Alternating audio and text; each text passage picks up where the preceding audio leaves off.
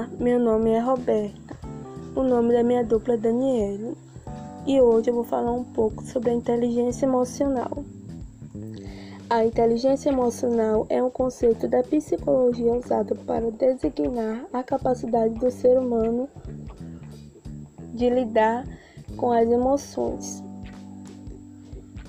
Para administrar as emoções e conquistar a inteligência emocional, é preciso haver equilíbrio entre as áreas presentes nos dois hemisférios do cérebro, o esquerdo e o direito.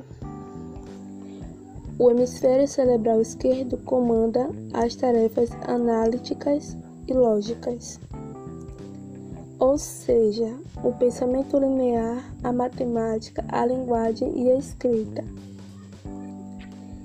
Em outras palavras, todo o nosso lado racional. Já o hemisfério cerebral direito é responsável pelas atividades emocionais. Isso inclui a capacidade de síntese, de intuição, compreensão da linguagem, música e gestos, entre outros. Os 5 pilares da inteligência emocional são: conhecer as próprias emoções, controlar as emoções, automotivação, empatia e saber se relacionar interpessoalmente.